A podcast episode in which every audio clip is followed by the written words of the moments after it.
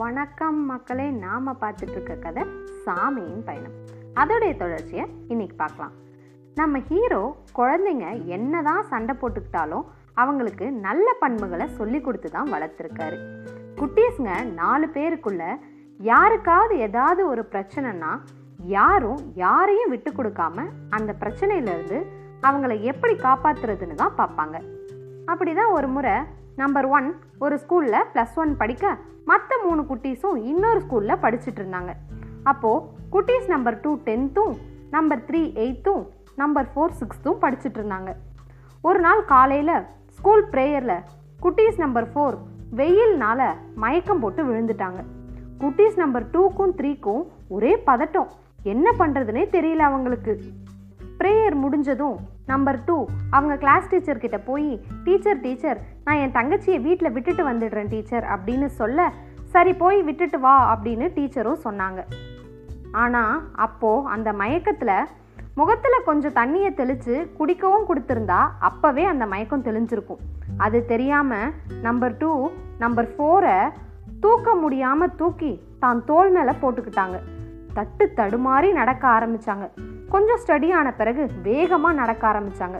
வழியில் தெரிஞ்ச கடைக்காரர் ஒருத்தர் என்னம்மா என்ன ஆச்சு? அப்படின்னு கேட்க நம்பர் டூ எல்லா விவரத்தையும் சொல்லி ஏதாவது உய உதவி செய்ய மாட்டாங்களான்னு எதிர்பார்த்தாங்க.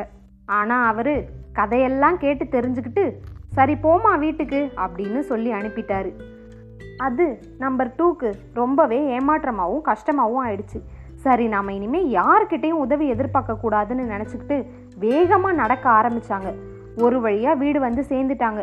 வீட்டுக்கு வந்ததும் அம்மா கிட்ட நடந்ததெல்லாம் சொல்லி தங்கச்சியை அதான் குட்டீஸ் நம்பர் ஃபோரை விட்டுட்டு திரும்பவும் ஸ்கூலுக்கு ஓட்டம் பிடிச்சாங்க. நம்பர் டூவோட பாசத்தை பார்த்தீங்களா எங்கேருந்து வந்தது இந்த நல்ல பண்புகள்லாம்? எல்லாம் நம்ம ஹீரோ கிட்ட இருந்து தான் அவரோட வளர்ப்பு தான் குட்டீஸுங்க இந்த மாதிரி நல்ல பண்புகளோட இருக்க காரணமே. அதே மாதிரி தான் குட்டீஸ் நம்பர் ஒன் கூட நம்பர் டூவை டென்த்து எக்ஸாமுக்கு தயார் பண்ணுவாங்க பாருங்க. அப்பப்பா. நம்பர் டூவோட புக்கை எடுத்து வச்சுக்கிட்டு ஒவ்வொரு சப்ஜெக்ட்ஸ்லையும் மாற்றி மாற்றி கொஷின்ஸை கேட்டுட்ருப்பாங்க.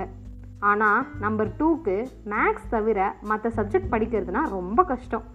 அதனால் எப்படியாவது நம்பர் ஒன்னை அவாய்ட் பண்ண தான் பார்ப்பாங்க. ஈவன் எக்ஸாம்ஸ் முடிஞ்ச பிறகு கூட எந்தெந்த கொஷின்ஸ்லாம் அட்டன் பண்ண என்ன ஆன்சர் எழுதுனேன்னு கேட்டு நம்பர் டூவை விடவே மாட்டாங்க.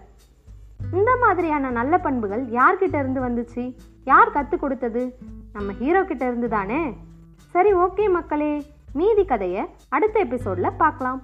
அதுவரை உங்களிடமிருந்து விடைபெறுவது உங்கள் சுஜி. தேங்க்யூ